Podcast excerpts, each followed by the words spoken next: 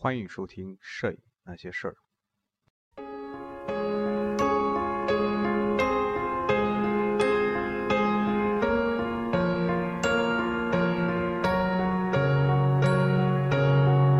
And so the question that you chose to ask Will it be better where we're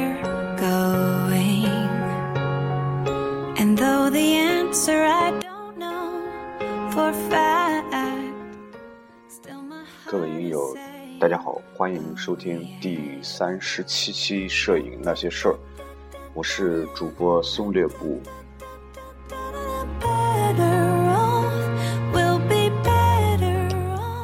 在这一期，呃，从这一期开始，想和大家聊一个新的话题，呃，介绍一个摄影家，也这是一个我个人非常呃喜欢的摄影师吧。那么他就是日本的摄影师，叫做森山大道。那么实际上在之前我。之前的节目当中，我多次提到过这个摄影师啊，森山大道，嗯，也一直想想在这个节目中去聊一聊他，但是却一直迟迟的没有去去去去做这这这个节目啊，这一期节目，那么终于这一期呢，开始啊，我们开始聊一聊这个森山大道啊，之所以没有去。之前没有去做这这个他的这个介绍这个节目呢，是因为，呃，因为很多的摄影爱好者，呃，他们都非常的喜欢森山大道啊，而且他们，呃，可能会通过一些渠道啊，可能会对森山大道有一个非常啊透彻的理解，呃，所以，呃，我我也。不大愿意去去说它，因为我我对森山大道理解可能也是非常片面的和局限的啊。那么，呃，因为我虽然喜欢它，但是还没有到了这个去说是去专门去坐下来去研究它啊。那么不像在网上看到的很多啊文章一样去有一个很深入的研究啊。呃，实际上。基本上吧，就说你玩摄影玩过一段时间，啊，应该说跳不过去的两个人物，啊，那么一个呢是布列松，呃，那么另外一个呢是三山三山大道啊，呃，那么布列松他的决定性瞬间是被很多人所津津乐道的，呃，那么他的照片也相对来说比较容易去接受和理解。呃但是森山大道呢，他呢可能，呃，相对于来说，他的作品可能在接受的时候可能更更难一些，呃，而且对于森山大道的作品呢，呃，会分为两个呃极端吧，啊，那么一个极端呢是非常喜欢他的作品，啊，喜欢的不得了啊，觉得非常的棒，啊，那么甚至去模仿，呃，另外一个极端呢就是。啊，对他的作品非常的不屑一顾，呃，然后就曾经有一个说法叫做“废片之王”森山大道啊，呃，因为他的作品充满了那种啊，在我们看来，在学习摄影的时候啊，不能容忍的一些啊，这个所谓的错误，比如说啊，对焦不准，颗粒感非常粗糙，呃。颗粒感非常强，整个画面冲洗的这个色调是非常粗糙，然后整个这个影调呢是非常的啊，非常的这个明暗对比非常的强烈，那么不讲究构图等等吧，啊，那么这些所谓的我们在我们在这个学习摄影中去努力避免的一些问题，在他的作品当中会大量的重复的出现，所以被称作是。废片之王。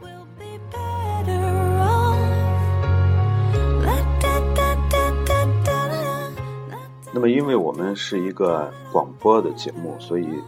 呃，在这儿我也没有办法给大家去展示森山大道的作品。呃，那么他的作品在网上是非常容易搜到，大家在百度，啊，打输入这个森山大道，然后点击那个图片的那个搜索，那么你会看到大量的森山大道的作品，啊，那么实际上我在在很早就啊一直在去看他的一些作品，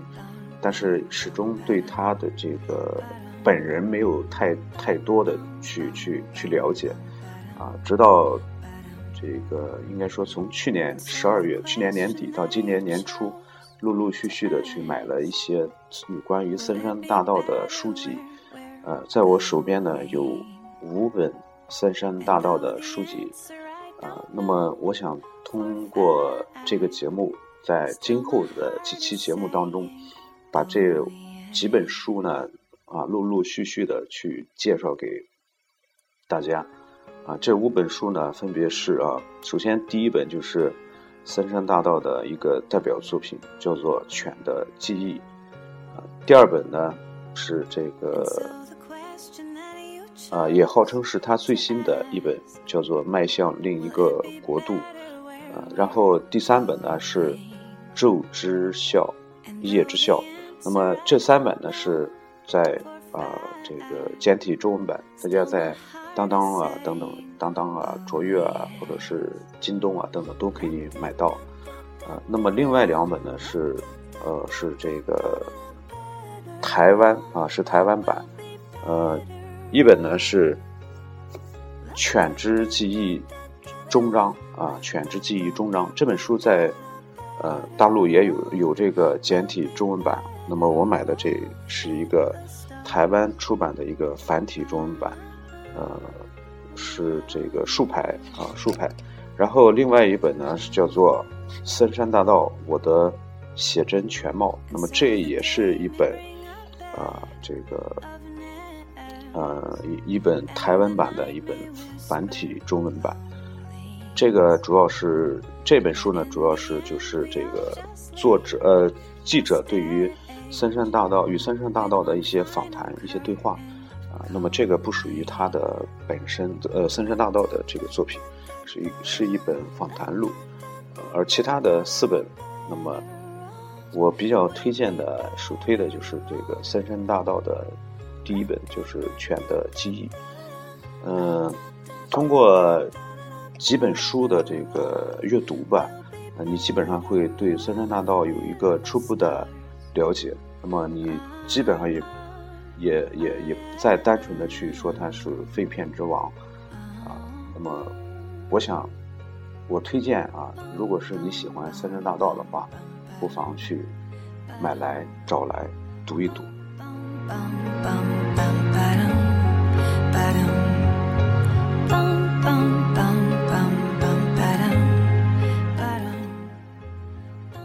那么。关于三山大道啊，那么我们知道他是一个摄影家，一个摄影师，呃，他以拍照片为主，但实际上啊，就像在网上啊，林路老师吧，那个是有一篇文章吧，好像写到这个三山大道，呃，那么三山大道在我看来，他他我我喜欢他的，啊，在看了他的几本书之后，我觉得并不是喜欢他。呃，简单的说他的照片怎么样啊？而而是更加喜欢他的文字啊。你比如说，在三山大道的作品当中，在他的一生当中曾经出过大量的作品啊。当然，他他现在仍然健在啊。待会儿我们就简单说一下他的这个生平吧啊。呃。你像这个《犬犬之记忆》这本书，实际上是大量的文字啊，穿插着一部分他的这个摄影作品啊，而且这本书印刷质量，呃，也确实不错，用的纸非常好，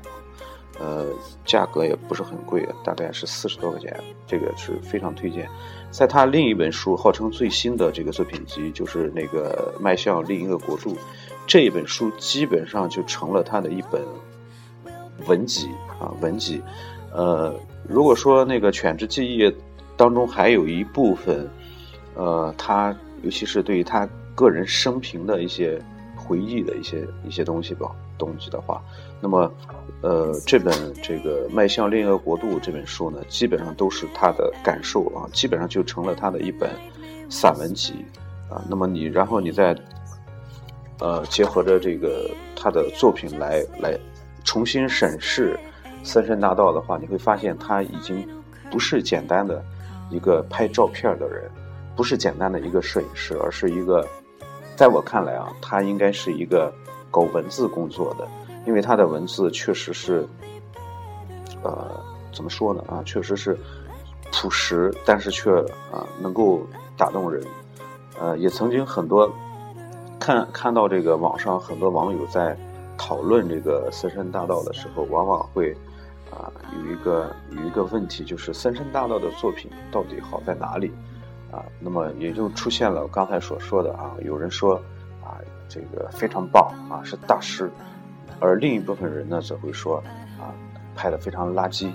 等等，会出现两个问题啊。我想这个是在在你对森山，在对他的文字和图片有了一个呃综合的了解的时候，那么你可能会对他会有一个重新的全新的认识。你会发现那些照片结合他的文字，啊，那么这是一个在我看来，啊，这是一个感情非常细腻、一个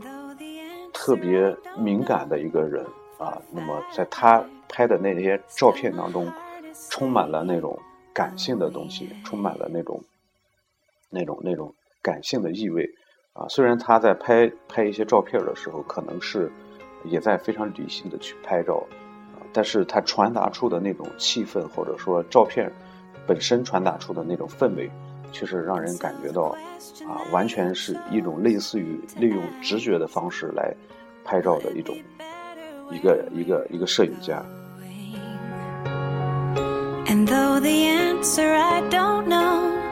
For fat i still my heart is say 简单说一下森山大道。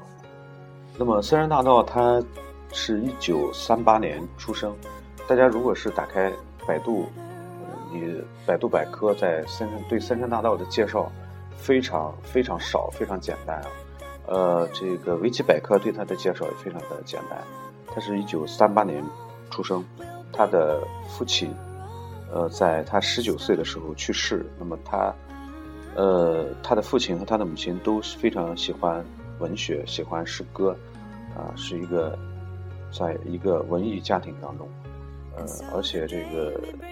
呃，现在基本上我这些讲的这些完全都是凭凭一些记忆记忆啊，所以讲的一些东西可能并不是非常准确啊。这个大家啊权且一听，有兴趣的话，你可以找相关的书籍来来仔细的阅读，来核证一下啊。呃，他在学校啊，好像是。大概那意思啊，就说中中途辍学，好像高中也没有，啊没有上完啊，然后就去参加了工作啊，在在一个，呃一个一个什么样的一个一个一个部门当中吧，担任这个设计师，啊，那么到后来呢，就是这个因为工作接触的原因，啊，那么跟随当时啊一个摄影师叫做岩宫五二，啊来学习摄影，在他的呃。那本那本《犬之记忆》当中有一个非常详细的描述，通过员工五二的一个助手叫好像叫阿健吧，引荐，然后跟随员工五二学习这个摄影，在在这期间，他学会了呃学会了这个暗房，学会了相机的使用，学会了暗房啊，那么然后就是在学习了一段时间，大概是两年的时间，那么他想独自去。啊，去东京发展，当时应该是在啊大阪，好像是在大阪。那么当当时去，他有了这个意思之后，还还向这个岩宫五二，就向他的老师啊提出，当时他的老师还非常的生气但是呢，呃，他的老师又是一个非常慷慨啊，一个非常这个这个开明的人啊，在生气完之后，给他写了介绍信。推荐他去北京、去东京去找，啊，当时的西好像是西江阴宫吧，当时是西江阴宫，在当时就是日本啊，一个非常著名的摄影师、摄影家。当时给他推荐去找那个就 vivo 那个摄影团体。当当那个森山拿的这个介绍信去了东京之后，啊，刚好发现 vivo 这个集团已经解散了。那么他在一一个饭店当中，啊，这个见到了西江英公和另外一个男人，在交谈之中，啊，西江英公说告诉他，这个 vivo 这个团体已经解散，然后。啊，你可以就说啊，已经不需要，呃，没有办法去去加入啊。然后，呃，就是那个意思，就是让森山大道你可以回去了，他也帮不了他。那么森山大道当然是非常的沮丧。那么这个时候，森山森山大道还是非常年轻的一个小伙子啊。但是在沮丧之余，在旁边的一个男人对他也是冷嘲热讽啊。然后最后呢，这个西江英公说啊。虽然你没有办法加入 vivo 这个社团，但是你可以做我的助手，啊，那么这个时候森山大道听了之后是喜出望外，因为做西西江英公的助手，这是他啊梦寐以求的事情啊。那么之后呢，是在那个中年男人的介绍下啊，呃，做了西江英公的助手。之后呢，他才知道啊，坐在西江英公旁边的那个那个男人。是日本另外一个著名的摄影大师，叫做东松照明。呃，那么之后呢，他就一直跟随这个西江英公，在他的手底下啊，然后学习摄影。啊，那么，那么这个这个这个这个三山呢，也开始独立的啊去拍一些这个照片。那么当时呢，可能是以这个商业摄影为主。到后来呢，又结识了。他的好朋友叫做中平卓玛，啊，那么两个人是，呃，是是是是非常要好的朋友啊。之后，这个中平卓玛又介绍这个三山大道加入到了当时中平卓玛去创办的一个呃杂志，叫做《挑衅》啊。那么从第二期开始出现这个三山的作品。那么《挑衅》这个杂志在当时的日本是摄影。团体摄影界是引起了相当相当大的一个一个反响啊。那么再到后来，森山开始独立的去啊去这个去这个这个走这个摄影之路啊，去开始拍照片，开始这个发布照片。当时是那个具体细节就就不说了，哎，忘记了啊。就说开始走上独立摄影师之路，然后一发不可收拾。就就就就出现了，呃，大量的作品集，呃，那么之后在他的影响呢，也是呃越来越大，在世界各国，啊，整个这个这个这个名气也越来越越来越大啊，在这个美国，在法国等等啊，开始举行这个巡回巡回巡回展览，啊，那么在世界的世界范围的影响力也越来越大。呃，那么我我们简单简单来谈一下啊，关于三山三山大道的这个风格问题。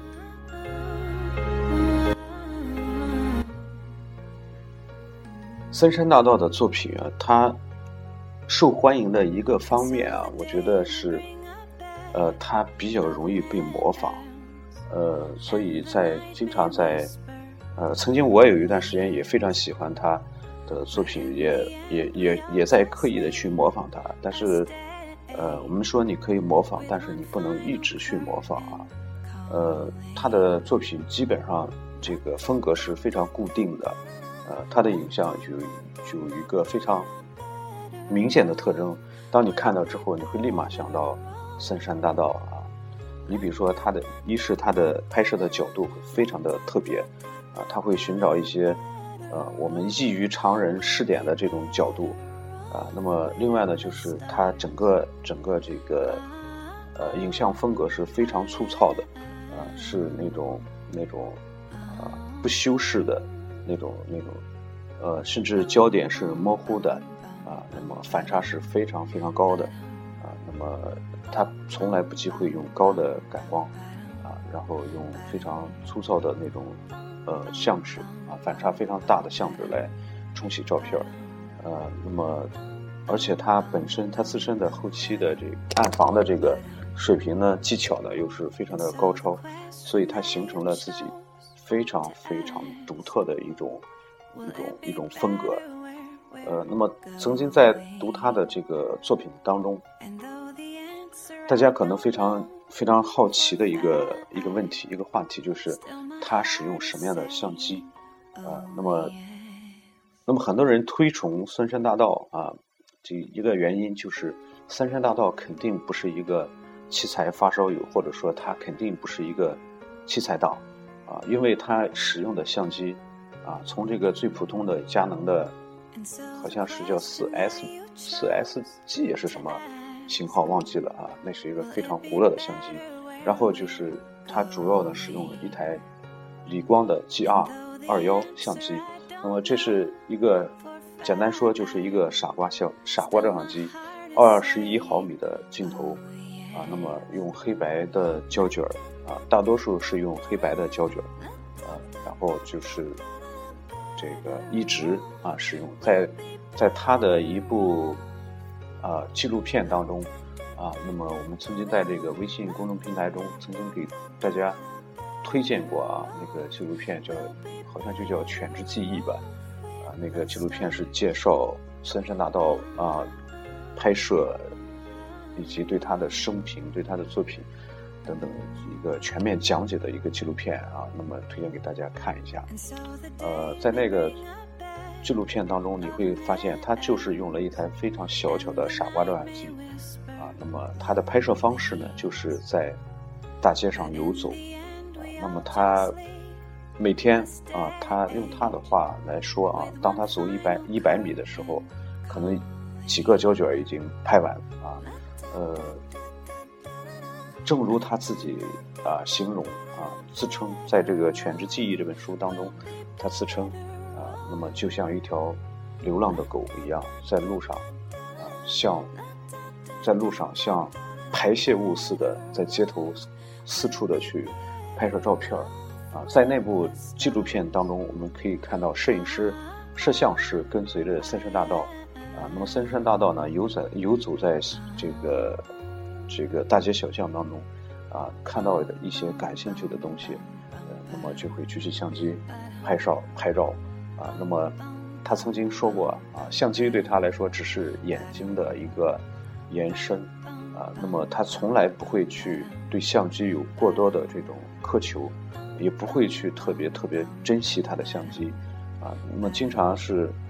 经常是因为饭吃不上，那么他会把相机拿到中古店去当掉。然后先解先解决温饱问题，啊，当这个解决了温饱问题之后，他会再去花钱买一架同样的相机来继续使用，啊，所以通过他对器材的态度，我们可以看出，三山大道是一个典型的一个以拍照为主的摄影师，而不是一个玩器材者，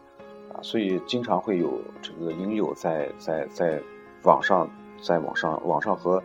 这个其他影友讨论的时候，经常会以三山大道为例子，来，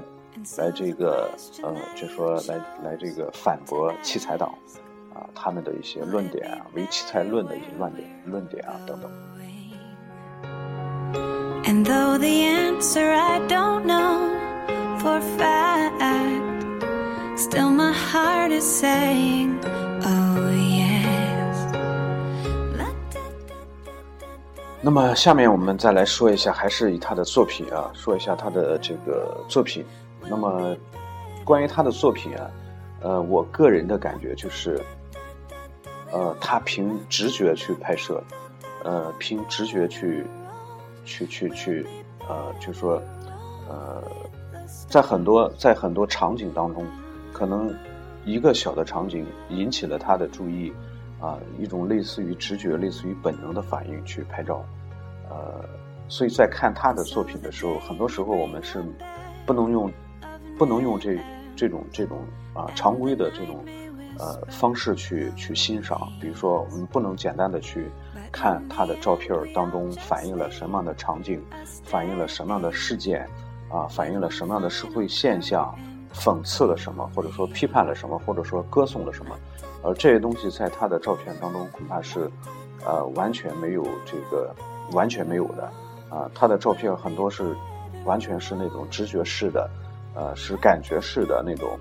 啊，不会去有一个不会有一个非常具体的这种这种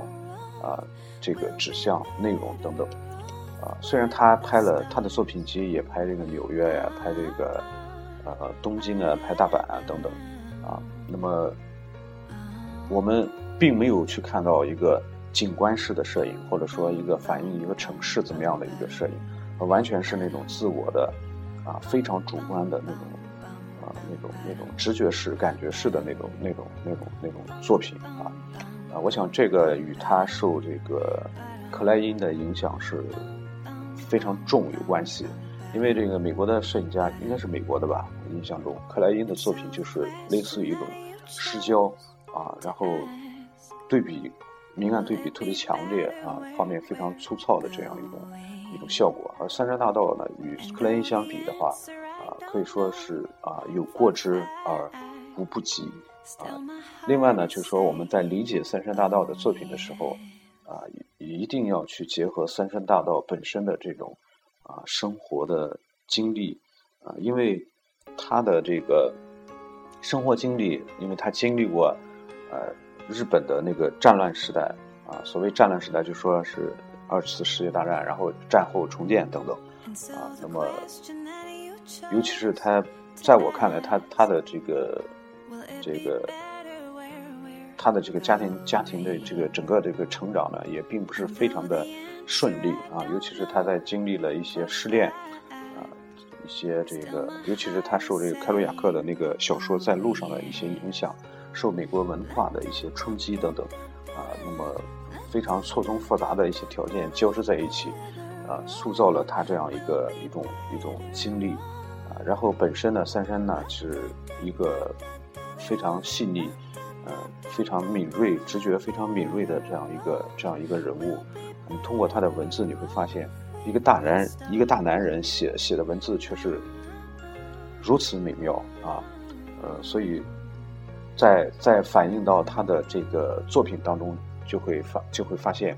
啊，那么他可能真的是，啊，就说是啊，应该去拍出这样一些照片来啊，而且他的这些东西，他的这些摄影作品，啊，在我看来，呃，不应该单纯的是当做摄影摄影的东西，摄影作品来，不是单纯的摄影作品来看，啊，那么而且就说在日本他们的。这种类似的这种摄影集，它和我们中国的这个摄影作品集还是不大一样的。在日本叫做摄影叫做写真。啊，你如果是啊，在网上我看了一些啊那个日本原版的那个三山的三山大道的一些作品，是完全是图片啊，没有文字内容的啊，图片的编排呃，纯粹的那种图片式的那种方式啊。包括那个那个荒木经惟的一些作品作品集等等，而且他们出作品的这个作品集的频率非常非常的高，所以对于三山大道的这个作品的解读，当然我并没有完全，我也不可能啊，我我还我也没有那个那个那个能力去说对他做一个全面啊完整的呃解读，啊，在我看来，不同年龄不同的这个阅历不同的这个对摄影不同的这个。理解程度，再看再看这个森山大道的作品的时候，这种感受是是完全不一样的。呃，即便是同一个人物啊，同一个人在不同的阶段啊，在经历过一一个很长的时间之后啊，再再去看森山的作品，可能那种感受也是啊不一样的。所以，呃，关于三山大道呢，他的这个作品的解读啊，那么还需要。还需要啊，大家去去去去全面的去对森山森山大道有一个全面的了解，最后做出自己的判断。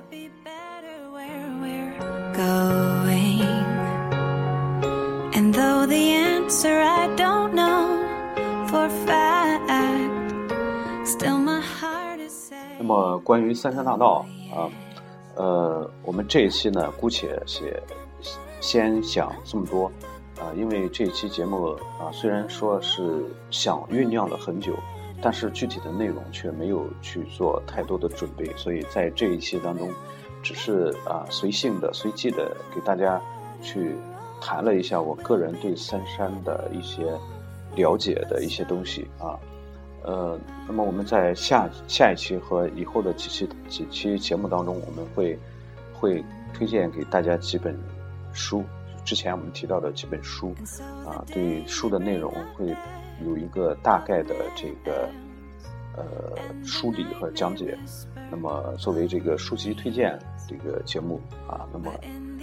关于三山大道的这个摄影师的这一期啊，我们姑且先先讲到这里啊，呃，欢迎欢迎大家和我沟通和交流，呃，以及把您您对三山大道的了解理解啊告诉我。在节目当中，我们与大家一起分享。呃，欢迎关注我的新浪微博，新浪微博搜索“松北部”。好了，我们这期节目就到这儿，我们下期节目再见。